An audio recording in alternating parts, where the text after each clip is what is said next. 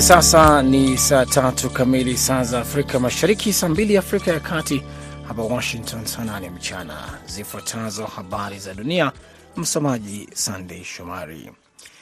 Baraza la usalama la Umoja Mataifa lipiga kura kwa kauli moja hii leo Ijumaa kusitisha ujumbe wa kundi wa kulinda amani uliodumu kwa muongo mmoja nchini Mali baada ya utawala wa kijeshi wa nchi hiyo ya Afrika Magharibi kuwataka hafla wanajeshi elfu kumi na tatu wiki mbili zilizopita kuondoka mara moja.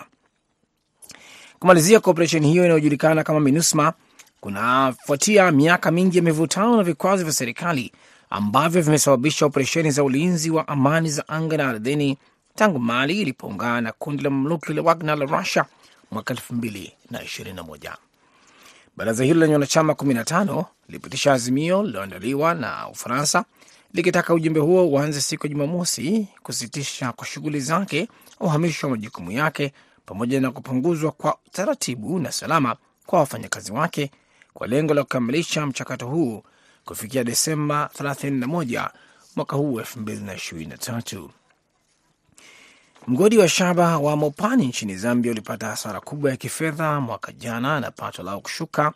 Mmiliki wa serikali ZCCM Investment Holdings ilisema hasara zake za kifedha ziliongezeka hadi dola milioni 298 kutoka dola milioni 74.2 mwaka 2021, ZCCM ilisema katika ripoti yake ya fedha iliyotolewa Alhamisi. Pato la shaba lilishuka hadi tani 72694 kutoka tani 87618 kutokana na kuzimwa kwa mitambo kwa ajili ya matengenezo ya siku 45. Naendelea kusikiliza habari za dunia kutoka idhaa ya Kiswahili ya Sauti Amerika, VOA, ikitangaza kutoka Washington DC. Serikali ya kijeshi ya Burkina Faso imesimamisha kwa muda kituo cha habari cha televisheni ya Ufaransa kwa ajili ya ripoti kuhusu wanamgambo wa Kiislamu ambayo walisema haiwezi kuaminika na haijafuata maadili ya kutofungamana na upande wowote. Hatua hii, wanaharakati wanasema, inaonekana ni kuongezeka katika miezi ya karibuni kwa ukandamizaji dhidi ya vyombo vya habari vya kigeni. Uhusiano kati ya Burkina Faso na mkoloni wake wa zamani Ufaransa umedorora tangu kuzuka hasira kutokana na ukosefu wa usalama, jambo lililosababisha kutokea mapinduzi ya kijeshi mwaka jana. Kituo cha televisheni cha Ufaransa La Chaine Info LCI cha shirika la utangazaji la kibinafsi TF1 kilisimamishwa kwa miezi mitatu kuanzia Juni 23 kutokana na ripoti iliyotangazwa mwishoni mwa mwezi Aprili, kulingana na taarifa ya mamlaka ya kitaifa ya vyombo vya habari iliyotolewa Alhamisi. Rais wa zamani wa Brazil Jair Bolsonaro atafahamu hii leo ikiwa ana mustakabali wa kisiasa katika nchi hiyo.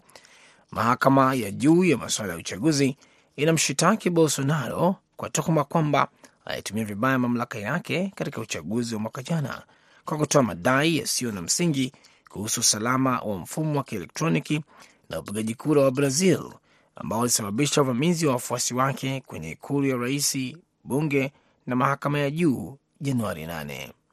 Majaji watatu kati ya saba mahakama hiyo walifanya maamuzi siku ya Alhamisi dhidi ya Bolsonaro.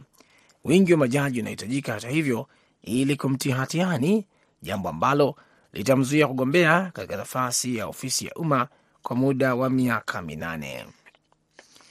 NATO inajaribu kuchagua kiongozi mpya, kwani muda wa katibu mkuu wa sasa Jens Stoltenberg unatarajiwa kumalizika baadaye mwaka huu. Hata hivyo, baadhi ya nchi wanachama wanataka Stoltenberg abakie ili kuupa Umoja wa Nchi za Magharibi utulivu wakati wa vita vya Rusia dhidi ya Ukraine. Stoltenberg, waziri mkuu wa zamani wa Norway, ameongoza NATO kwa miaka tisa. Muda wake tayari umekushaongezwa mara mbili. Hizo zilikuwa habari za dunia kutoka Washington. Jina langu ni Sandey Shomari. Kaa tayari kuungana naye Idi Ligongo kwenye meza ya waandishi wa habari.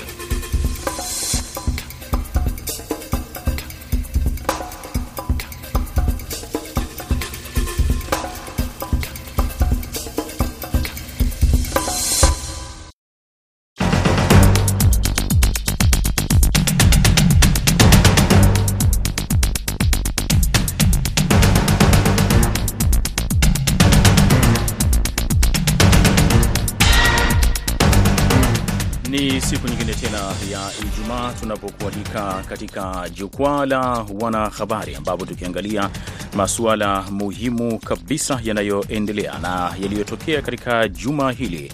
Mwenyeji wako hii leo, jina langu ni Idi Ligongo, na yale ambayo tutakayoangalia ni jaribio la mapinduzi kule nchini Rusia ambalo lilitokea Jumamosi ya juma lililopita, lakini tutaangalia vilevile uhuru wa nchi ya Jamhuri ya Kidemokrasia ya Kongo. Nchi hiyo iko wapi? Nini ambayo yanaisibu taifa hilo?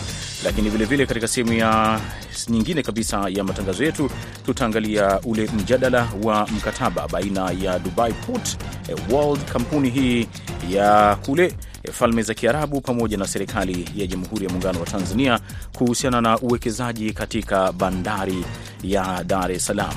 Wageni wetu ama wanahabari wetu tutakaokuwa nao hii leo ni Amini Mgeni kutoka shirika la utangazaji Tanzania TBC, pamoja na Joseph Njane kutoka shirika la utangazaji la Citizen nchini Kenya.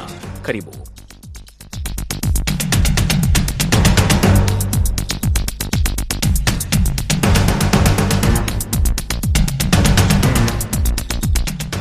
Naam, karibu katika jukwaa la wanahabari ambapo hii leo tunaanzia kule nchini Russia. Juma lililopita eh, kundi la Wagner lilitangaza kufanya uasi ambapo kiongozi wake Yevgeny uh, Prigozhin alitangaza juu ya kusema kwamba anataka kwenda moja kwa moja katika makao makuu ya taifa hilo Moscow, lakini baadaye alirejea nyuma, na mwanzoni mwa juma hili rais wa Russia Vladimir Putin akiwahutubia maafisa wa usalama waliohusika katika kupambana na jaribio la uasi la Wagner e, alieleza kwamba wizara ya ulinzi na serikali ya Rusia imekuwa ikifadhili kampuni hiyo ya kijeshi binafsi.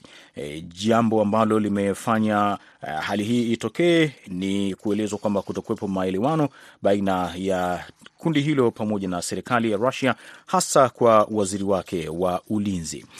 Kama nilivyokuambia, tunaye Amini Mgeni kutoka TBC Tanzania, hali kadhalika Joseph Njane. Tuanze na Amin. Amini, suala hili la Russia kwako wewe unalichukuliaje? Maanake zipo pande mbili, wengine wakiamini lilikuwa la ukweli, wengine wakisema ni mikakati ya kijeshi. Wewe kwa jicho la kiwanahabari unalichukuliaje suala hili? Ni, ni, ni taarifa ambazo zimekuwa na mkanganyiko na zimewagawanya watu kwa makundi mawili. Wapo wanaoamini lilikuwa ni jaribio la kuhujumu uh, serikali ya Putin, lakini wapo wanaoamini kwamba ilikuwa ni mpango mkakati wa kuhadaa uh, maadui ili waendelee kuona mambo yatakuwaje zaidi, lakini inaweza kusema kwamba uh, ba bado watu wanatazama. Kuna watu wanaamini kwamba ni mkakati, kuna watu wanaamini ndivyo eh, ilivyo. Uh, lakini kimkakati, wengine wakasema si rahisi sana uh, waasi kwenda kwa haraka kwa namna ile, wakiamini kwamba bado Putin alikuwa na nguvu.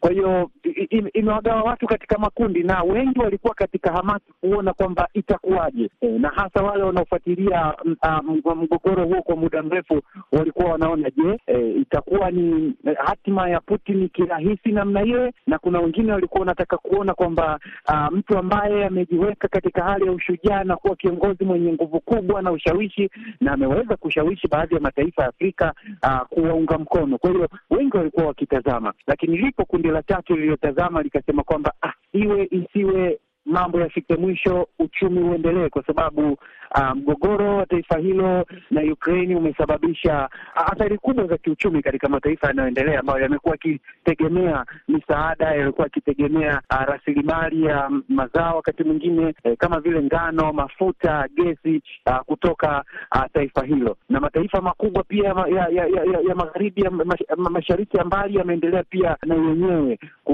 kukipinga kwa namna hiyo. Kwa naweza kusema kwamba ulikuwa ni wakati mzuri watu kuona itakuwaje, na mpaka sasa wako kwenye sintofahamu kwamba kinachoendelea ndicho ama sicho. Kwa hiyo uh, taarifa yenyewe na mambo yenyewe yamewagawa watu katika hivyo, na wapo wanaoamini, wanaotazama na kuona kwamba je, uh, itakuwa na wenyewe, na wengine wanasema kwamba basi hiyo ilikuwa ni mpango tu wa Putin kupima maadui zake kwamba endapo itakuwa hivyo wataku, itakuwaje. Kwa hiyo wanaamini kwamba wamepata taarifa sahihi, na sasa wataendelea mbele kuendelea kuimarika na kujua kwamba endapo mambo yatakuwa hivyo watachukua hatua gani. Asante sana Amini Mgeni kwa kueleza hayo. Kwa upande mwingine, tukiwa bado tupo katika suala hili, rais wa Belarus Alexander Lukashenko yeye kwa upande wake alifichua yale ambayo yalikuwa yakiendelea siku hiyo Jumamosi juma lililopita, ambapo alieleza kwamba alifanya mazungumzo eh, na kiongozi wa Russia Vladimir Putin, lakini vilevile vile kiongozi wa kundi hilo la Wagner, na baada ya kudai kuwa alichangia pakubwa katika kukomesha uasi wa siku ya Jumamosi. Kulingana na akaunti ya Lukashenko iliyoripotiwa na vyombo vya habari vya serikali ya Belarus, alizungumza na Putin kwa simu saa kumi za asubuhi e, kwa saa za ndani e, yani nchini Belarus siku ya Jumamosi asubuhi e, juu ya mzozo ambao umekuwa kusini mwa Russia.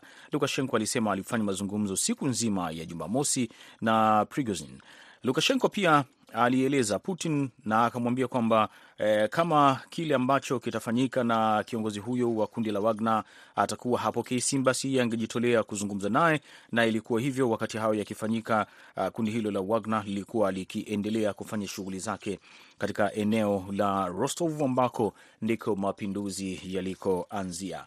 Lakini kile ambacho kipo sasa, eh, tukielekea kwake uh, Joseph Njane, huu mgogoro kama ulivyomsikia Amini Mgeni akiweka bayana kwamba watu wanauangalia kwa njia mbili, wengine wakiona kama ni mkakati wa kijeshi, wengine wakiona kwamba ni ishara ambayo si nzuri sana kwa Rais Vladimir Putin. Kwako wewe unalichukuliaje hili?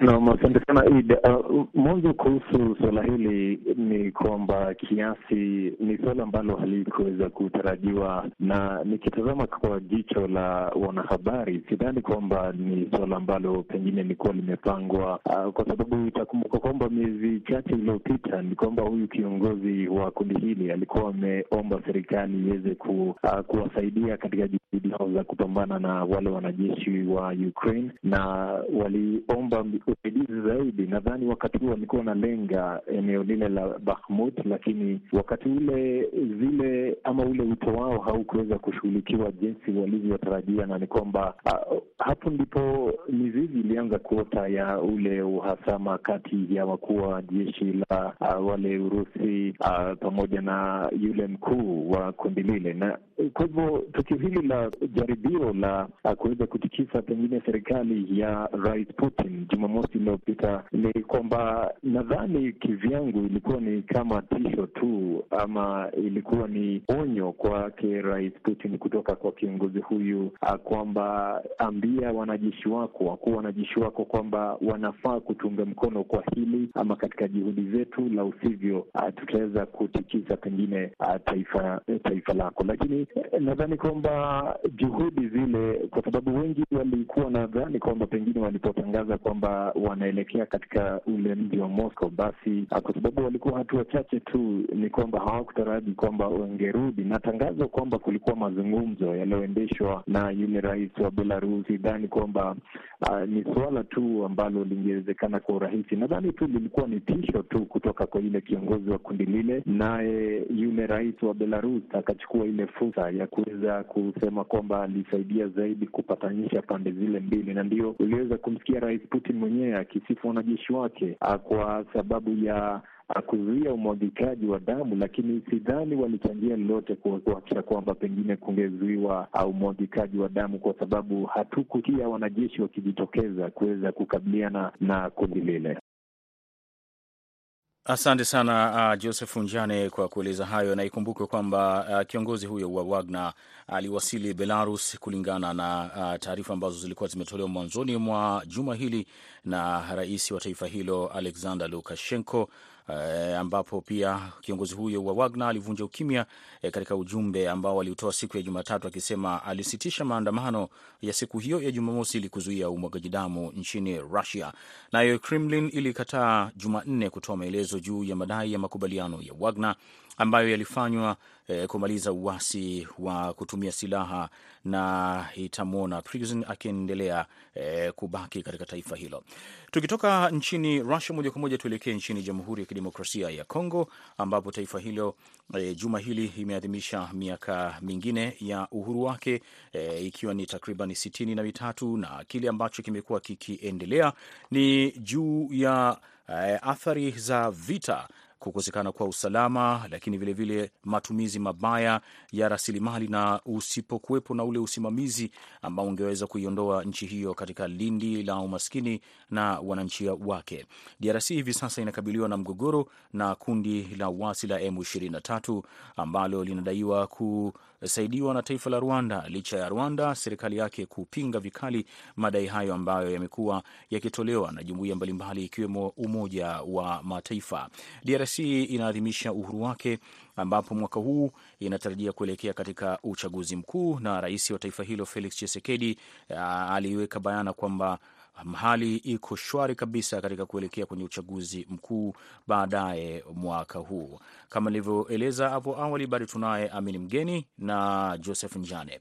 Amini Mgeni, sasa tunaona miaka mingi kweli imepita kwa taifa hili la Jamhuri ya Kidemokrasia ya Kongo, na bado kuna hali ya ukosefu wa usalama, vita, umasikini, e, mashambulizi ya vikosi ama vikundi mbalimbali vyenye silaha, lakini vilevile vile matukio majanga ya magonjwa kama vile Ebola yamekuwa yakikumbwa taifa hili. Nini kiko nyuma ya DRC? Amini, tueleze.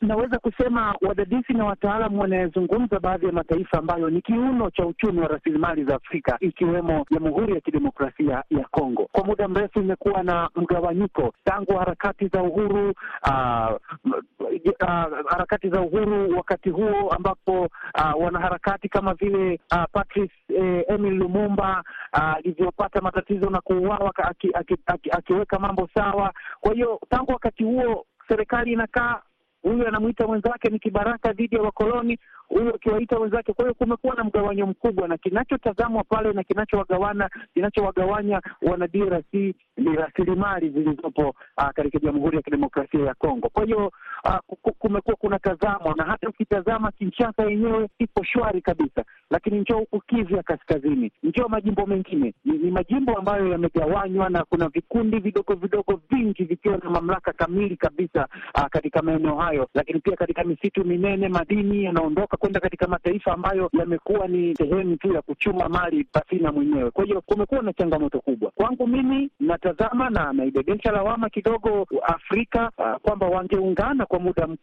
wangeungana, wangeunganisha nguvu ili kuinusuru Jamhuri ya Kidemokrasia ya Kongo, hasa kupitia uh, taasisi zake ikiwemo Umoja wa Afrika, lakini pia jumuiya za kikanda ikiwemo Jumuiya ya Afrika Mashariki ambayo na yenyewe imekuwa ikijaribu mara kwa mara uh, kuweka mambo sawa, lakini mambo yameachwa yafike mbali. Bado hali ya Jamhuri ya Kidemokrasia ya Kongo ni ya kusikitisha mno, ambayo uh, wana DRC wenyewe wamekuwa wakiishi katika tabu, vita, milio ya risasi, mabomu, eh, maelfu na maelfu wamepoteza maisha. Kwa hiyo wanaadhimisha kumbukumbu ya uhuru pasina raha, bado haiko huru Jamhuri ya Kidemokrasia ya Kongo ukiitazama, kwa maana kwamba uhuru wa kiuchumi, uhuru pasina vita, uh, kama vile mataifa mengine ambayo yamekuwa huru uh, ambapo sasa wanajua kwamba sasa tuna uhuru. Bado ukitazama uh, rais wao anajitahidi kuweka mambo sawa, lakini bado ukitazama nguvu yake iko katika baadhi ya maeneo. Katika baadhi ya maeneo mengine bado waasi wamekamata na bado waasi wana nguvu, lakini pia hata mamlaka yake katika kufanya maamuzi, mgawanyo wa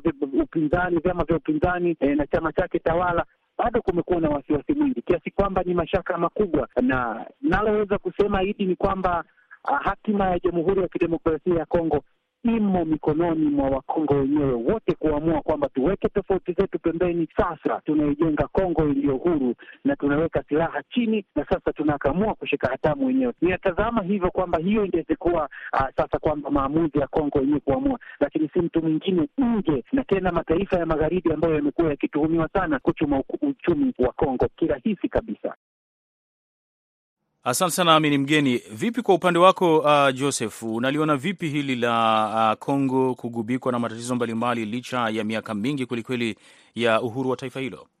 Bila shaka ni hatua mwanzo kabisa ambayo inaweza sema ni kana kwamba mtoto anakuwa, lakini anapofika umri fulani basi uh, kunakuwa masuala mbalimbali ambayo yanamrejesha nyuma uh, kuendelea kukua, kwa sababu utaangalia kwamba taifa la DRC limekuwa na masuala mengi ya kushabikiwa hasa kuhusu rasilimali ambazo zimekuwa ni zaidi katika taifa lile, na wengi walitarajia kwamba pengine serikali na wananchi wake wangenufaika zaidi kupitia zile rasilimali, lakini tunacho kwamba hadi sasa zile rasilimali hazijakuwa zikiwanufaisha zaidi, kwa sababu uh, tumekuwa tukiona kwamba ndizo ndio rasilimali zipo, lakini ule ukosefu wa usalama umekuwa ni tishio kubwa ambalo pengine limekuwa likirejesha nyuma zile hatua ambazo zingestahili kupigwa. Ndiyo, kuna ukosefu wa usalama kutoka kwa uh, lile kundi la uasi na vilevile uh, ambalo limekuwa likikabiliana na upande wa serikali na vilevile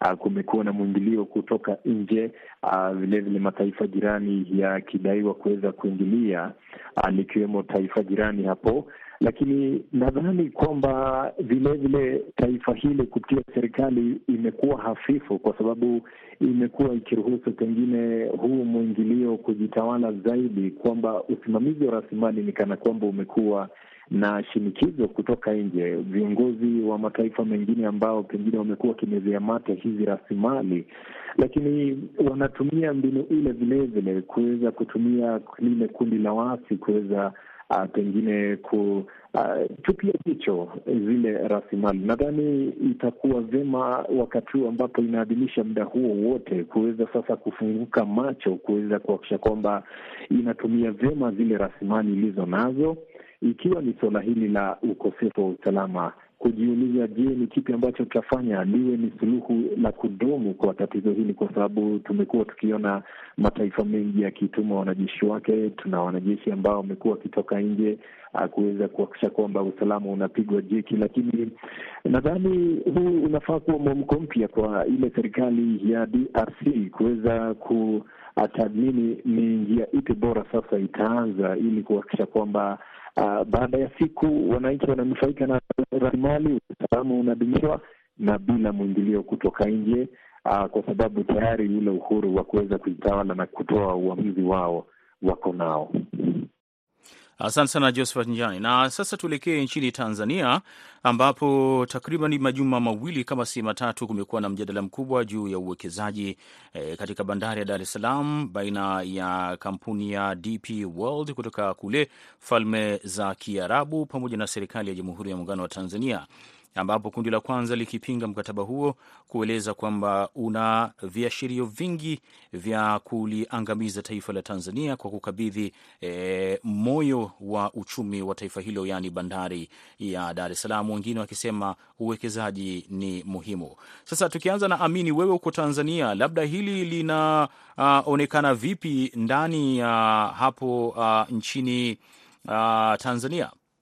Hili suala hili limekuwa na mtizamo tofauti. Yapo makundi mawili yaliyogawanyika. Yapo kundi la kwanza linaloona kwamba mkataba wenyewe umekuwa na mashaka makubwa na wako katika wasiwasi na hasa namna mambo yenyewe yalivyokwenda. Kwa hiyo kundi hili limeendelea kutoa hisia zake na likitumia sana mitandao ya kijamii, na wapo waliojitokeza wazi wakizungumza. Wengine ni wanasheria maarufu, wamezungumza na kutoa kasoro na katika mkataba wenyewe, lakini mkataba wenyewe kwa mara ya kwanza ni miongoni mwa mikataba iliyowasilishwa katika Bunge la Jamhuri ya Muungano wa Tanzania na kujadiliwa. Yapo upande wa pili wanasema kwa muda mfupi mno, lakini walau ni hatua. Nilipata fursa kama mwanahabari kubeba mawazo yote ya pande mbili. Upande wa pili unasema kwamba ni wakati wa kampuni yenyewe imekuwa uh, na na, na DP imekuwa na aa, historia kubwa ya kufanya uwekezaji mkubwa, na wanaamini uwekezaji wa bandari unahitaji mamilioni ya dola za Kimarekani kuwekeza, hivyo inahitaji mwekezaji tu e, si mwenye fedha hizo, lakini mwenye mtandao mkubwa wa usafirishaji wa kibiashara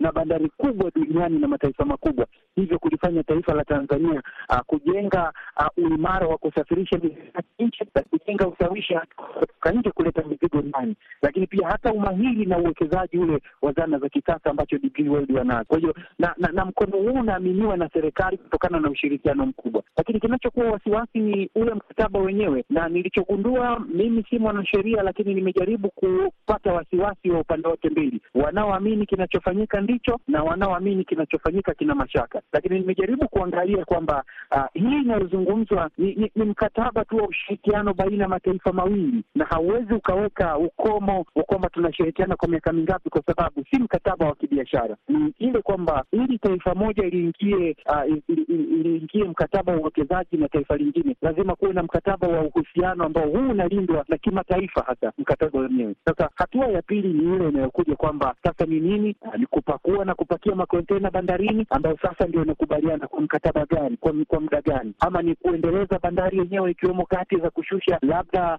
um, uh, gati za kushusha abiria, gati labda ya kushusha mafuta na nyinginezo, kama endapo watakubaliana hapo. Hichi ndicho kinachofuata sasa. Hiki ndicho kitaweka uh, wakati, kitaweka mgawanyo na kitaweka uh, nani atasaidi nini, japo uh, mkataba wa uhusiano baina ya nchi na nchi unalinda mikataba mingine hii ambayo itaingia, na tayari watu wanakubaliana kwamba tutaweka hivi.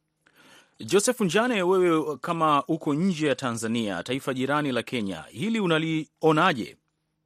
Uh, mwanzo suala la bandari uh, ili ni kwamba bandari imekuwa ni, ni kana kwamba ni kitovu cha rasilimali ama pesa zaidi ambazo zimekuwa zikipokelewa na wale ambao wamekuwa wakishughulikia ile bandari, kwa sababu kwa mfano ukiangalia hapa nchini Kenya ni mamilioni ya pesa ambazo huwa zinapitia katika bandari kupitia bidhaa mbalimbali ambazo zimekuwa zikipitishwa katika bandari, na unapoona suala hili likiweza kuongezewa mate ni kutokana na zile pesa ambazo zinapitishwa katika eneo lile. Kwa hivyo suala hili linapozungumziwa kwamba kuna ufisadi katika eneo hili, nadhani kwamba tu ni ule mvutano ambao Uh, ni mvutano wa kuangazia, je, mimi nafaidika na lipi? Na nikisema ni kufaidika na lipi, nazungumzia kuhusu fedha, kwa sababu nilivyokueleza ni kwamba ni eneo ambalo limekuwa likivutia pesa zaidi. Kwa hivyo hili suala la sakata, ndiyo kunaweza kuwa na ukweli kwamba kuna sakata kamili, lakini huu nikiangalia na jicho la wanahabari, nadhani kwamba ni zile pesa ambazo zinatoka katika eneo lile ambapo uh, pengine upande mmoja haujakuwa ukiridhishwa pengine na jinsi uh, ile bandari inavyoshughulikiwa na jinsi pesa zile zinapopatikana ni vipi, nani wa kunufaika. Nadhani ni mvutano tu uh, wa kuweza kuonyesha mimi nafaa kupata mgao upi na yule anafaa kupata mgao upi, ama nani anafaa kufaidika zaidi. Sakata inaweza kuwa hapo ndio, lakini kuu katika suala hili zima ni atakayenufaika zaidi na pesa zinazotokana na ile bandari. Nam, asante sana Josephat Njane kwa kueleza hayo yote. Basi msikilizaji, na hapa tunakamilisha matangazo haya e, ya jukwaa la wanahabari kwa siku hii ya leo, ambapo kama e, ulivyokuwa nami toka mwanzo wa matangazo haya tuliangalia mgogoro ama lile jaribio la uh, mapinduzi kule nchini Rusia ambalo lilifanyika mwishoni mwa juma lililopita siku ya Jumamosi. Uh, hata hivyo limeshindikana na kiongozi wake akakimbilia katika taifa la Belarus, lakini vilevile tuliangazia eh, swala la uhuru wa taifa la Jamhuri ya Kidemokrasia ya Kongo eh, kwamba kwa nini taifa hilo kwa miaka yote hilo limeshindwa kujikwamua kutokana na lindi la umaskini, ukosefu wa amani, ukiukwaji wa haki za binadamu, lakini matumizi mabaya ya rasilimali na vilevile kutokuwepo na uthabiti katika eh, serikali ya Jamhuri ya Kidemokrasia ya Kongo, ambapo tumeshuhudia mapinduzi, halikadhalika tumeshuhudia uh, viongozi wakiuawa na msururu mrefu wa kiukwaji wa demokrasia. Lakini pia tumeelekea nchini Tanzania ambapo tuligusia mkataba uh, ule wa uwekezaji katika bandari ya Dar es Salaam ambapo kile kilichoelezwa kinaga ubaga, kuna makundi mawili, moja likipinga uwekezaji huo na kusema kwamba kuna viashirio vya kuuza e, bandari hiyo ambayo ni e, kiungo ama naweza nikasema ni roho ya uchumi wa taifa la Tanzania. Wageni wangu alikuwa ni Amini Mgeni kutoka shirika la utangazaji nchini Tanzania TBC na Joseph Njane kutoka shirika la habari la Citizen kule nchini Kenya. Kwa niaba ya wote waliofanikisha matangazo haya, msimamizi alikuwa Meri Mgawe, mwelekezi hapa ni Aida Isa, mimi jina langu ni Idi Ligongo, nikutakia usiku mwema na wikend njema.